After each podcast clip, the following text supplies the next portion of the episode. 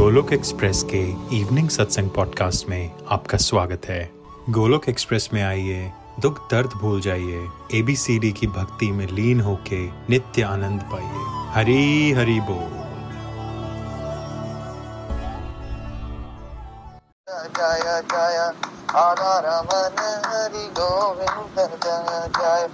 हरे कृष्णा हरे कृष्णा कृष्णा कृष्णा, हरे हरे हरे राम हरे राम राम राम हरे हरे हरे कृष्णा हरे कृष्णा। कृष्णा कृष्णा, हरे हरे हरे राम हरे राम। राम राम, हरे हरे। हरी हरी बोल एवरीवन हरी हरी बोल। आज के सत्संग में सभी का स्वागत है। श्रीमद् भागवत गीता की जय। हरे कृष्णा हरे कृष्णा। कृष्ण कृष्ण, हरे हरे। हरे राम हरे राम राम राम, हरे हरे। हरे कृष्ण हरे कृष्ण कृष्ण कृष्ण, हरे हरे हरे राम हरे राम राम राम, हरे हरे।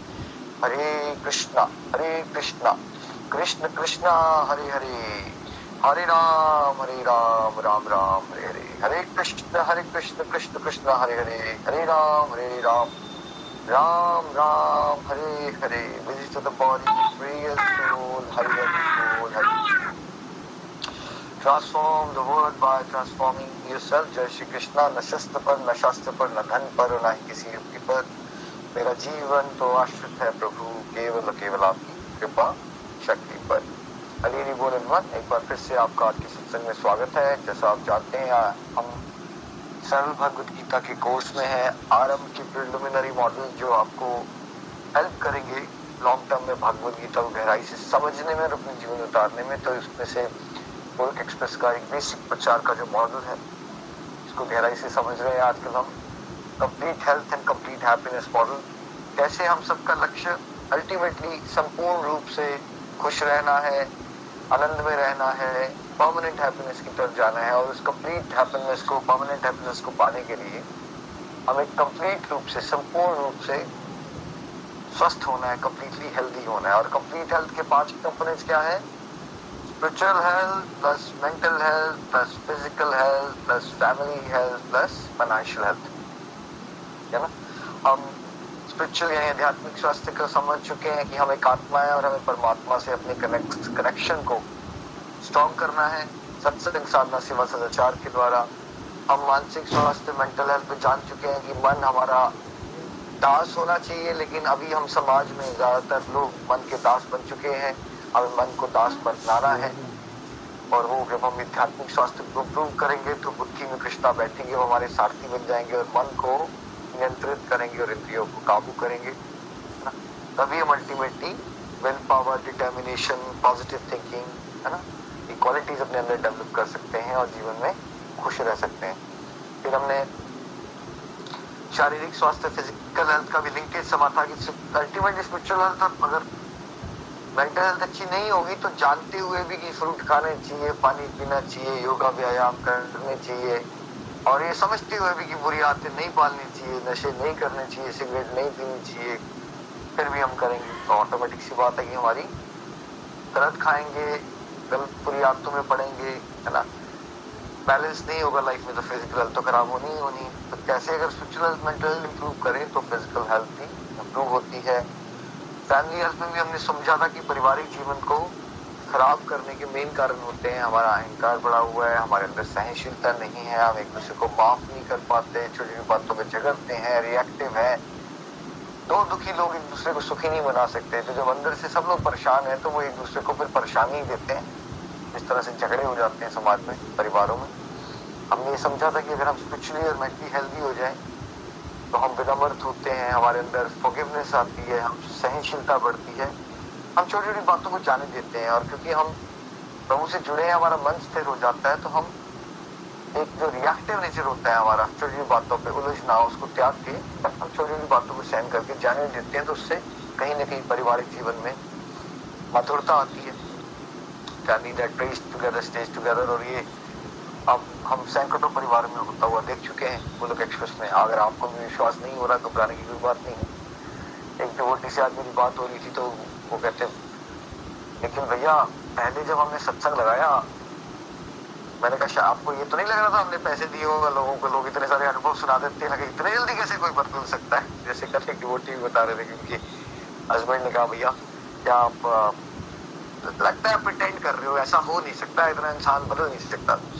सच है मेजोरिटी लोगों को ऐसा लगेगा देखिए भाई लोगों को पच्चीस पच्चीस साल हो जाते हैं सस्ता ज्वाइन किए हुए। ट्रांसफॉर्मेशन नहीं आती।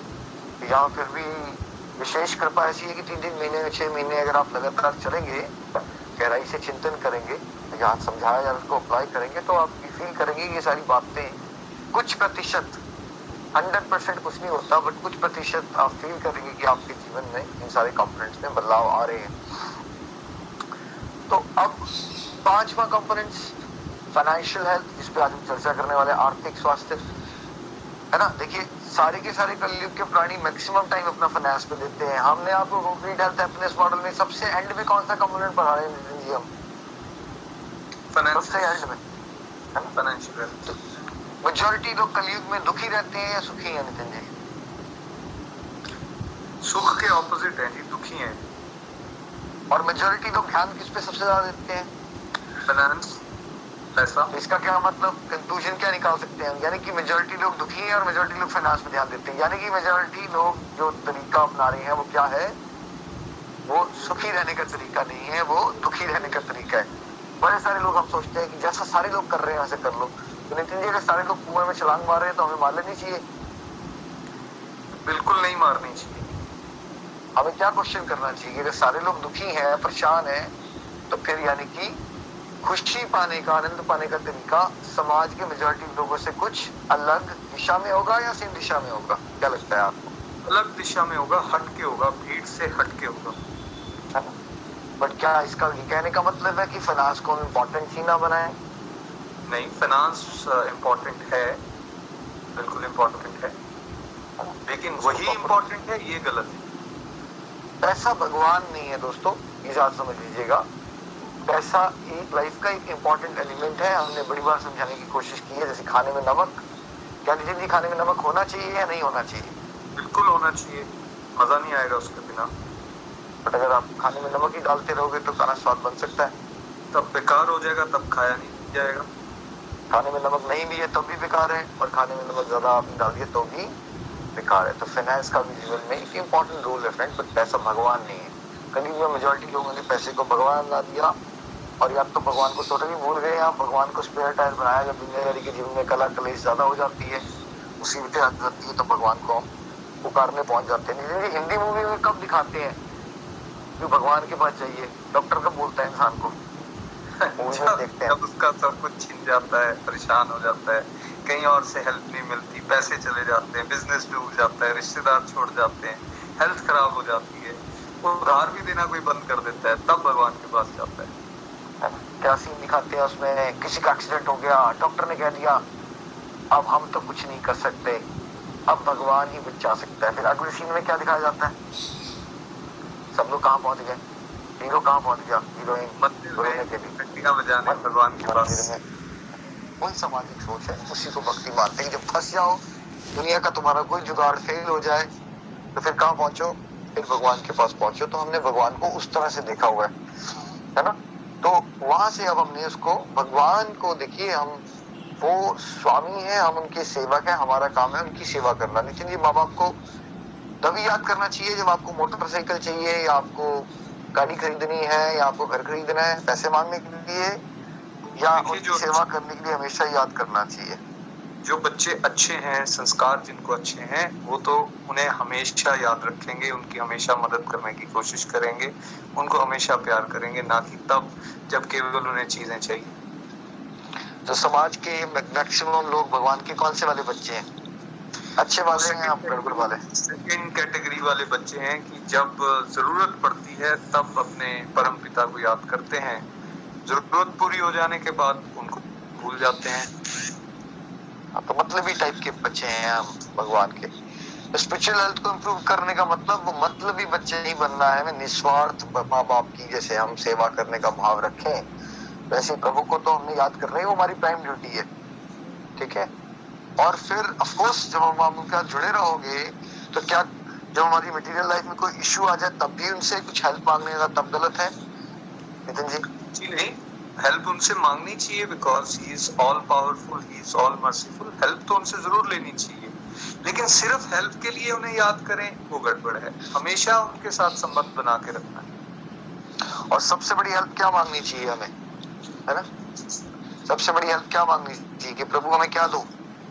सबसे बड़ी हेल्प हमें ये मांगनी चाहिए कि हमें सद्बुद्धि दो, हम आपके बताए हुए प्रिंसिपल्स को फॉलो करते रहें, हमें डिवोटीज का एसोसिएशन दो, हमें भक्ति दो। बहुत बढ़िया है ना? जैसे चैप्टर टू के साथ में श्लोक में अर्जुन ने क्या कहा, भगवान में कंफ्यूज हूँ, भ्रमित हूँ, मुझे सजी, ये पता ही नहीं है सही क्या है, गलत है, मुझे अपना शिष्य बना लो, मेरे गुरु बन जाओ और मुझे बताओ मुझे करना क्या है। जीवन जीना कैसे है प्रभु, मुझे सद्बुद्धि दो। और मुझे ये बताओ कि मैं अपने चर, आपके चरण कमलों की सेवा कैसे करूँ? मेरे अंदर भक्ति बढ़ाओ। श्रद्धा भक्ति बढ़ाओ संतन की सेवा। ये आरती में गाते हैं हम सब लोग ओम जय जगदीश हरे में। लेकिन हमें लाइनें कौन सी याद रहती हैं मेनली? पूरी की पूरी आरती में नितिन जी कौन सी यादें याद करते हैं सब लोग? बाकी देती हैं। सुख घर आवे पैसा घर आवे बाकी सब लाइफ सेट जय जगदीश। हरे ये वाली बात याद आ गई उसके बाद? सुख संपत्ति घर आवे कष्ट मिटे तन का। यही रहना चाहते हैं। उसके बाद की आरती समझना नहीं चाहते। कहाँ तक? सुख संपत्ति घर आवे कष्ट मिटे तन उसके आगे जाना नहीं चाहते हम। विषय विकार मिटाओ, पाप रो देवा। इस बात को सोचना ही नहीं चाहते हम। क्या बोलते हैं हम इसमें? प्रभु, हमारी कमियाँ घटाओ, गंदगी दूर करो, है ना? हमें क्या दो? श्रद्धा, भक्ति बढ़ाओ। ये सब बातें मांगिए ना। संतों की सेवा मिले। भगवान आपके पाँच बजे भक्त हमें मार्गदर्शन दे, है ना?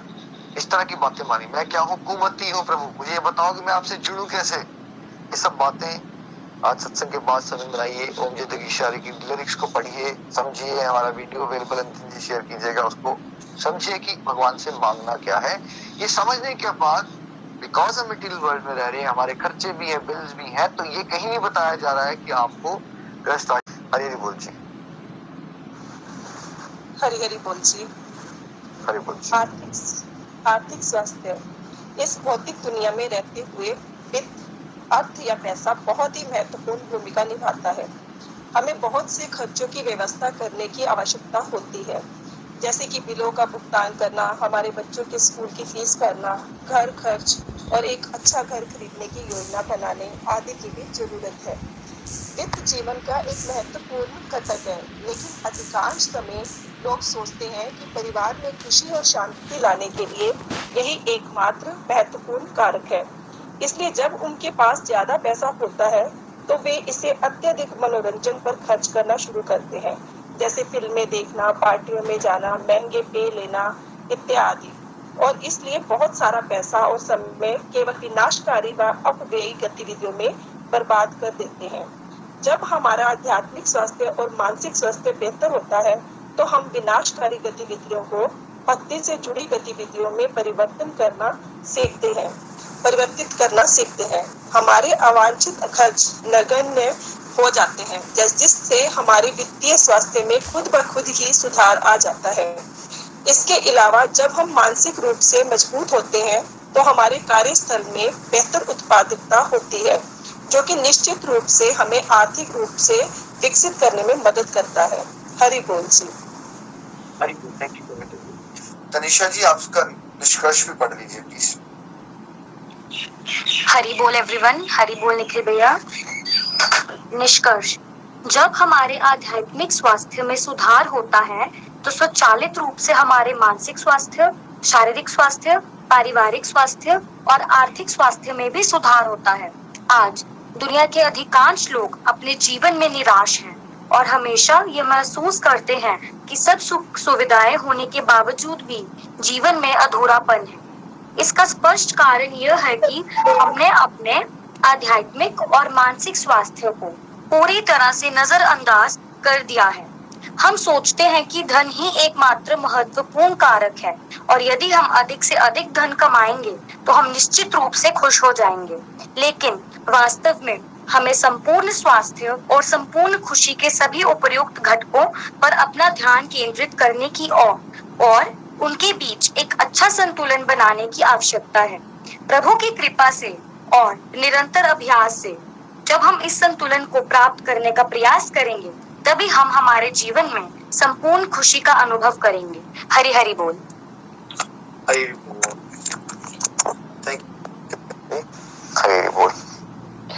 तो ये जो फाइनेंस होता है है ना? क्या है? इम्पोर्टेंट बहुत है।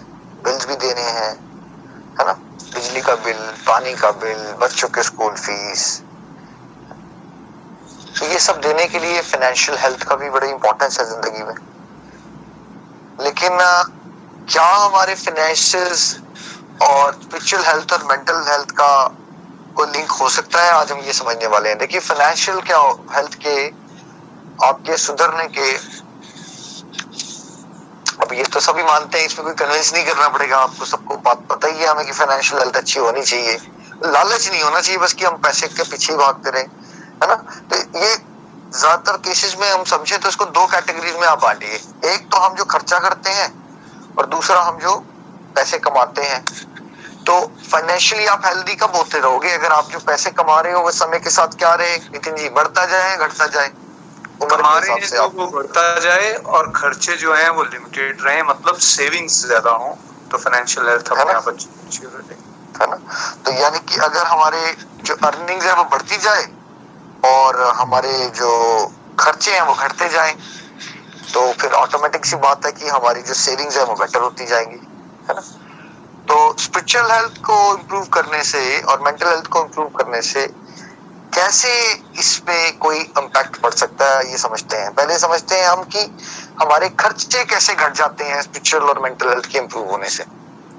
देखिए स्पिरिचुअल हेल्थ और मेंटल हेल्थ का इम्प्रूव होने का मतलब क्या है? आप कौन सी चीज़ें करना पसंद करेंगे? साधना करना पसंद करेंगे आप? भगवान का नाम जाप। किसमें आनंद खोजेंगे आप? मूवीज़ देखने में थिएटर में जाने में पॉपकॉर्न खाते हो मूवी देखने में या भगवान का नाम जप करने में नितिन जी, जब आपकी स्पिरिचुअल हेल्थ इंप्रूव हो रही है? जब हेल्थ इंप्रूव हो गई है या हो रही है, तब बेसिकली हम साधना, सत्संग, इन सब चीज़ों पे ज़्यादा ध्यान देंगे और जो एक्स्ट्रा वेगेंट चीज़ें या बहुत ज़्यादा एक्सेसिव डिनर्स पे जाना या फिर पार्टीज़ में जाना या फिर बाहर ईटिंग आउट करना या फिर मूवीज़ देखना, वो धीरे धीरे कम हो जाएगा। नितिन जी आज तक आपने मैक्सिमम कितनी जॉब किया है एक दिन में माला आठ दस सालों मैक्सिमम एक दिन में मैंने 110 किया है 110 राउंड्स और कभी आपने 20 की होंगी कभी 30 की होंगी ऐसे भी किया होगा? एक माला दो माला। जी बिल्कुल चल। तो क्या भगवान ने कभी आपको बिल भेजा कि तुमने आज एक माला की तो दस रुपए दो और दो माला की तो पचास दे दो? है? और ऐसा कभी हुआ आपके साथ कि सौ होगी तो हज़ार रुपए का बिल बना दिया? नहीं वो बिल नहीं भेजते हैं। रादर मेरे साथ एंजॉय कर रहे हो टाइम पास कर रहे हो मेरे साथ तुम्हें खर्चा कर उठाना पड़ेगा। ऐसा हुआ आपके साथ आज तक? जी नहीं ऐसा नहीं हुआ बिल्कुल। और जब आप मूवी देखने जाते हैं कभी चंडीगढ़ गए मूवी है तब क्या हुआ आपने? एक मूवी देखी तो सेम खर्चा और four is equal to two thousand five hundred minimum आना जाने का खर्चा। वट अबाउट अगर आपने दो मूवी देखी फिर? सेम खर्चा हो जाएगा या बढ़ जाएगा खर्चा? बढ़ेगा खर्चा। और तीन और चार और पाँच। गोल्ड क्लास में भी तो देखनी पड़ती है ना निखिल जी। उसमें खर्चा बढ़ता है फिर। तो दोस्तों हम समझे दुनियादारी में जब आपका जब मन भी आपके वश में नहीं होगा और आपको अलग अलग तरह से उसको आप अनंत खोजना है उसको और वो जब संसारिक जीवन में तो वो क्या करेगा? वो क्या नितिन जी वो नीड के हिसाब से शॉपिंग करेगा वो या शॉपिंग ही करता रहेगा उसको मन? क्या बोलेगा ये भी ले लो वो भी ले लो या रुक जाएगा बड़ा संतोष में चलेगा वो? देखिए अगर स्वास्थ्य अच्छा हो गया है तो वो अपने आप को रोकेगा चेक करेगा जितनी उसको रिक्वायरमेंट है उस पर ध्यान देगा ना कि ग्रीड हाँ। से वो करेगा शॉपिंग और अगर उसका मैक्सिमम लोगों का नहीं है तो देखिए आज की डेट में इंटरनेट शॉपिंग की बीमारी हो गई है लोगों को पता है आप? और कभी दुनियादारी के बड़ी बड़ी कंपनी सेल लगा देती है, महँगी चीज़ जो पाँच हज़ार की होती है, उस पर टैग लगाती है। Seven thousand rupees discount two thousand rupees पाँच, ओ यार, सात हज़ार रुपए की चीज़ मुझे पाँच हज़ार की मिल रही है, हम तो सस्ते ले रहे हैं। वाइफ हस्बैंड के पास आ गई। मैंने तुम्हारे बहुत सारे पैसे बचा लिए। आज मैंने पच्चीस हज़ार की सेविंग कर ली। वो डियर कैसे? क्योंकि जो मैंने एक लाख के सामान लेना था, वैसे आज मैंने पचहत्तर हज़ार भी खर्चा है, उसका दिल बैठ जाता है। क्या करके मैंने सूट लिया सैंडल्स लिए प्लान ढिमकाना ये सब ले लिया मैंने। बट डियर तुम्हारे पास तो अभी इतने सूट पड़े हैं कि जो तुमने आज तक पहने ही नहीं एक बार। क्या बात कर रहे हैं आप? एक बार मैंने वो पार्टी में पहना था ना वो वाला सूट। अब अगली बार मैं फेसबुक पे फ़ोटो कैसे डालूँगी? सबको पता चल जाएगा मैंने सेम पार्टी में तो सेम सूट डाल लिया। तो हमें लगता है हमारे पास पैसे नहीं है। जब मैं ऑस्ट्रेलिया नया नया आया था तो आध्यात्मिक जीवन तो था नहीं। और स्टूडेंट लाइफ में यहाँ रहते रहते बड़ी मुश्किल से जो पैसे कमाते थे, मुझे हमेशा ही लगता था मेरे पास पैसे नहीं। अब मैं उसको घूम के देखता हूँ कि मैं कम से कम उस समय, दस बारह साल पहले 400 डॉलर जो कि तकरीबन बीस हज़ार रुपए होते हैं महीने के सिगरेट पीने में और दोस्तों के साथ पब में जाके बार में ये बियर पीने में लगा देते थे हम। बट हमें लगता था ये पैसे कहाँ हमने उसको तो काउंट ही नहीं करते थे हम। पैसा भी होता है वो, और पैसा वेस्ट हो रहा है वो, ना उसकी ज़रूरत नहीं है। जब इंसान के अंदर बहुत सारी बुरी आदतें, इसके कुछ उदाहरण ने दिए, और खुश रहने के लिए जब आप आंतरिक रूप से नितिन जी खुश नहीं है, और आप भगवान का नाम जपना नहीं चाहते, सत्संग नहीं करना चाहते तो आप क्या करते हैं? किस तरह की खुशी ढूंढते हैं फिर आप? देखिए, उसके लिए आप ट्रैवलिंग करने जाओगे ट्रैवलिंग करोगे, आप ईटिंग आउट्स करोगे, आप मूवीज़ की तरफ़ जाओगे, आप गैम्बलिंग की तरफ़ जाओगे, आप नशे करोगे। इस तरह की चीज़ों में फिर पैसा जाएगा। कोई भी चीज़ फ्री तो आती नहीं। जब आप ऐसा करेंगे तो ऑफ़ कोर्स खर्चे होंगे। खर्चे होंगे तो फिर ऑफ़ कोर्स जो पैसा है, वो कमी लगना शुरू हो जाएगा, है ना?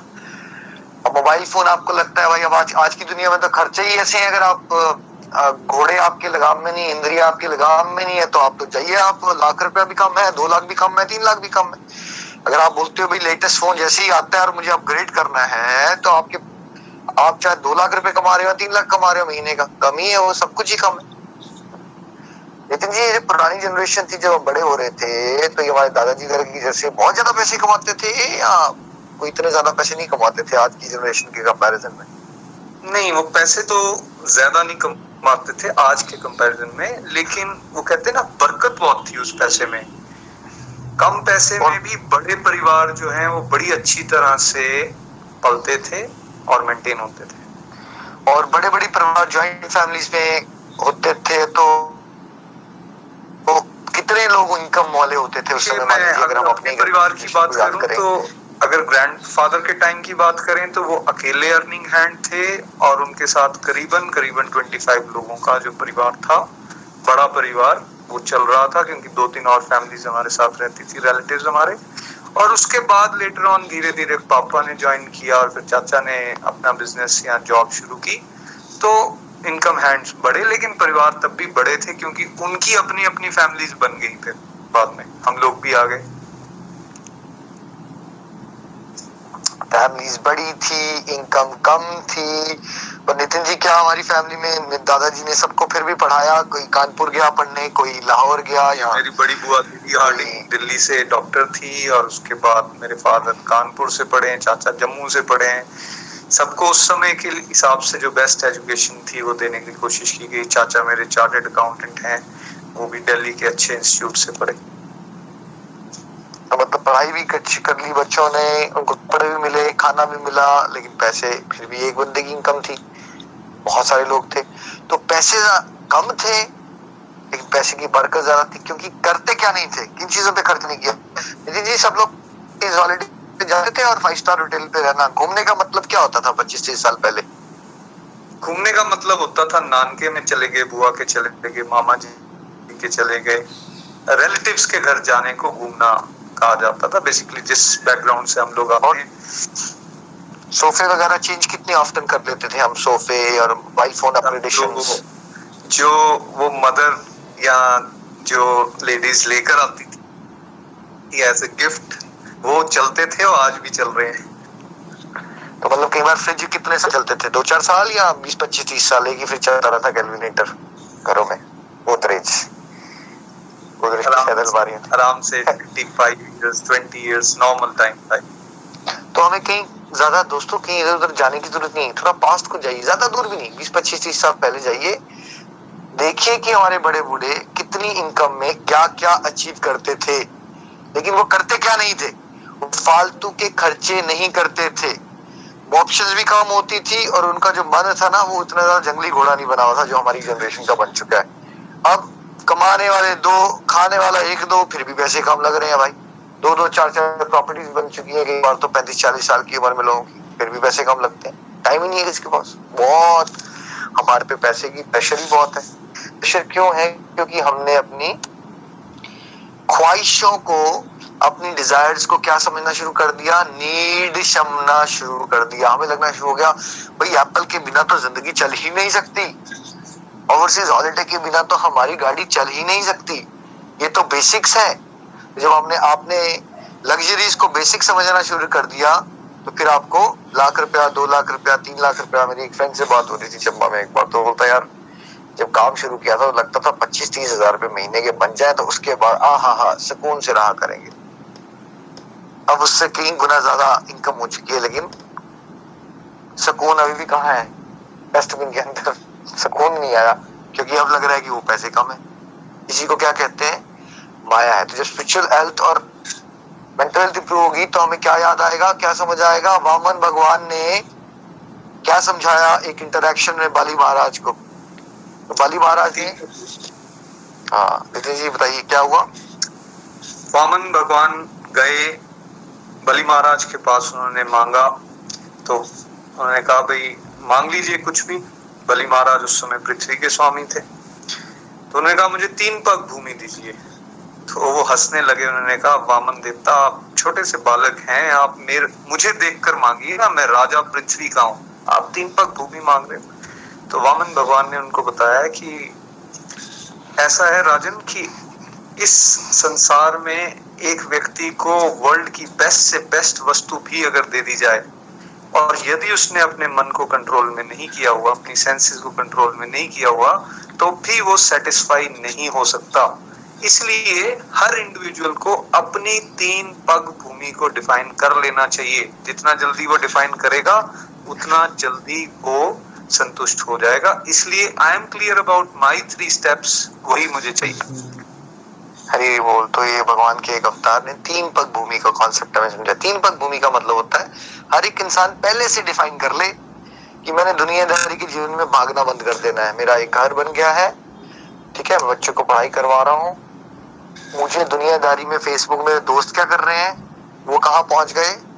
मेरे पड़ोसी ने क्या इकट्ठा कर लिया? फलानी ने क्या कर लिया? मुझे कोई लेना नहीं है। मैं, मेरी जो भगवान ने मुझे ड्यूटी दी है, मैं कंफर्टेबली इतने फाइनेंस से हो रही है ये लिमिट अगर हम बना लें, पहले से तीन पग भूमि तो उतने इसलिए क्या कहते हैं शास्त्र? संतोष, परम धन। सबसे बड़ा धन क्या है? सेटिस्फेक्शन कहाँ से आती है? चीज़ों को इकट्ठे करते रहने से और डिजायर्स को बढ़ाते रहने से, या जितना मिल गया थैंक यू भगवान। जो नहीं मिला, वो भी अच्छा है मेरे लिए। ज़्यादा मिल जाता, दिमाग खराब हो जाता। हम ड्यूटी करते हैं, प्रभु आपका नाम लेते हुए। अल्टीमेट मंजिल आपको खुश करना है। जो आपने देना है वो दे देना है, जो आपने नहीं देना नहीं देना है। दोनों ही मेरी सिचुएशन मेरे लिए सब अच्छा है। मुझे आप पे विश्वास है। आपको पता है कि मैंने पिछले जन्म में कौन सी गलतियाँ की थी। ज़्यादा दे देंगे तो मेरा दिमाग ना खराब हो जाए, इसलिए प्रभु उतना ही देना। क्या बोलते हैं भगवान? दोहा क्या आता है? साई, इतना दीजिए, जान में कुटुंब समाए मैं भी भूखा ना रहूँ, साधु भी भूखा ना जाए। क्या बताया संतों ने? भगवान के पीछे पड़े रहो, मुझे ये दे दो, मुझे वो दे दो, या जो वो उतना ही देना, बस की मैं बेसिक्स को अपने कंफर्टेबली मीट आउट कर सकूँ। सिंपल भाषा में तीन पग भूमि डिफाइन हो जाती है, जैसे ही आपकी स्पिरिचुअल हेल्थ और मेंटल हेल्थ सुधरती है। बिकॉज़ आपको आनंदी डिवोशन में कर गया तो डिवोशन का खर्चा थोड़ी हो रहा है। आप भगवत गीता दो बार पढ़ो, चार बार पढ़ो, आपको भगवान बिल थोड़ी भेजेंगे।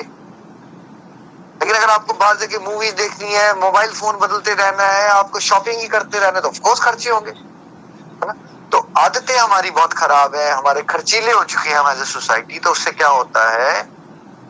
बरकत नहीं होती है पैसे की जो आता है वो वो खत्म हो जाता है। जैसे मान लीजिए अगर हस्बैंड उसकी आदतें बुरी हैं वो अलग तरह से पैसा खर्च देगा अगर वाइफ की आदतें बुरी हैं तो वो क्या करेगी? वो हस्बैंड उसका कमा रहा है लाख तो भी उसको कम पड़ेगा।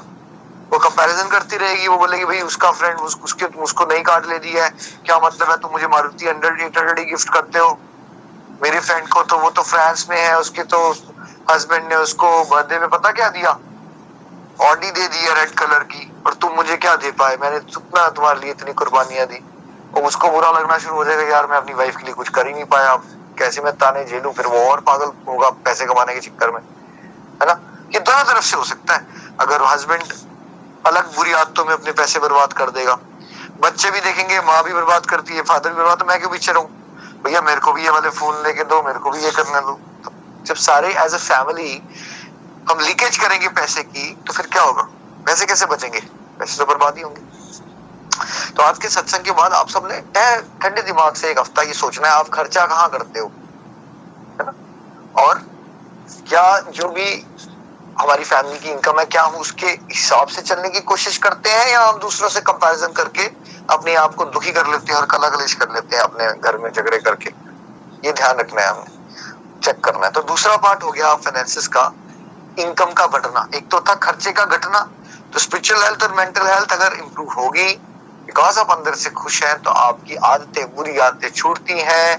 जैसे मैंने अपने उदाहरण में दिया तो चार सौ डॉलर तो वही बच गया भाई। जब पीने की ज़रूरत नहीं है, सिगरेट नहीं पीनी है और बाहर नहीं बैठना है दोस्तों के साथ बियर पीने के लिए तो तीन सौ, चार सौ डॉलर तो वही बच गए, है ना? फिर शॉपिंग कम होगी, ज़रूरत से ज़्यादा तो उसके पैसे बचना शुरू हो गए फिर सेटिस्फेक्शन रहती है अब, पहले आदतें ऐसी थी, कार बदलने का विचार बहुत ज़्यादा आता था, अभी आता है, लेकिन अब ठीक है पता है यार, छह सात साल है, ठीक है, अच्छी कार है, चल रही है, चलने दो भी थोड़ी देर, कभी कर लेंगे चेंज बट पहले वाला सोच थी तो पैसे आए नहीं थोड़े से दो तीन साल हो गए, भैया चलो गाड़ी अपग्रेड कर लो। तो वैसे खर्चे बहुत बच जाते अब दूसरा पार्ट इनकम कैसे बढ़ेगी? नितिन जी, आप कौन से वकील के पास जाना पसंद करेंगे या डॉक्टर के पास, जो आपसे रिस्पेक्टफुली बात करे और एथिकली काम करता हो साफ़ सुथरा काम करे और रीजनेबल चार्ज करे या जो माल प्रैक्टिस करता हो, कड़वी बात करता हो? फ़र्स्ट वन फ़र्स्ट वन जो अच्छा कर रहा हो इवन कोई भी प्रोफेशन आप ले लें इवन कोई शॉपकीपर भी है कोई बिजनेसमैन भी है तो हम डील उससे करना चाहते हैं जो ईमानदारी से काम कर रहा हो आपको क्लियर बात बता रहा हो फिशी ना हो। कलयुग में किस तरह के बिजनेसमैन की और प्रोफेशनल्स की कमी है समाज में? एथिकल और जो बड़े पोलाइटली बात करते हो साफ़ सुथरा काम करें ऐसे लोगों की कमी है या करप्ट लोगों की कमी है समाज में? ऐसे लोगों की कमी है majority is on corrupted side विश्वास करना मुश्किल है। तो अगर फिर आप रेयर बन जाओगे और आप एक अच्छे प्रोफेशनल हो या शॉपकीपर हो जो इंटेग्रिटी से ऑनेस्टी से पॉजिटिविटी से पोलाइटनेस से काम करता है तो क्या स्वाभाविक नहीं है कि धीरे धीरे हो सकता है शॉर्टकट मार के कोई थोड़ा पैसा इकट्ठा कर ले और साथ में फिर उसको शराब में मिले और वो कहीं ना कहीं डॉक्टरों और वकीलों के पास सारा खर्चा निकल जाए। लेकिन लॉन्ग टर्म में लॉन्ग टर्म में ब्लेसिंग्स किसको मिलेंगी? फाइनेंशियल लेवल पे भी? जो कौन सा काम करेगा?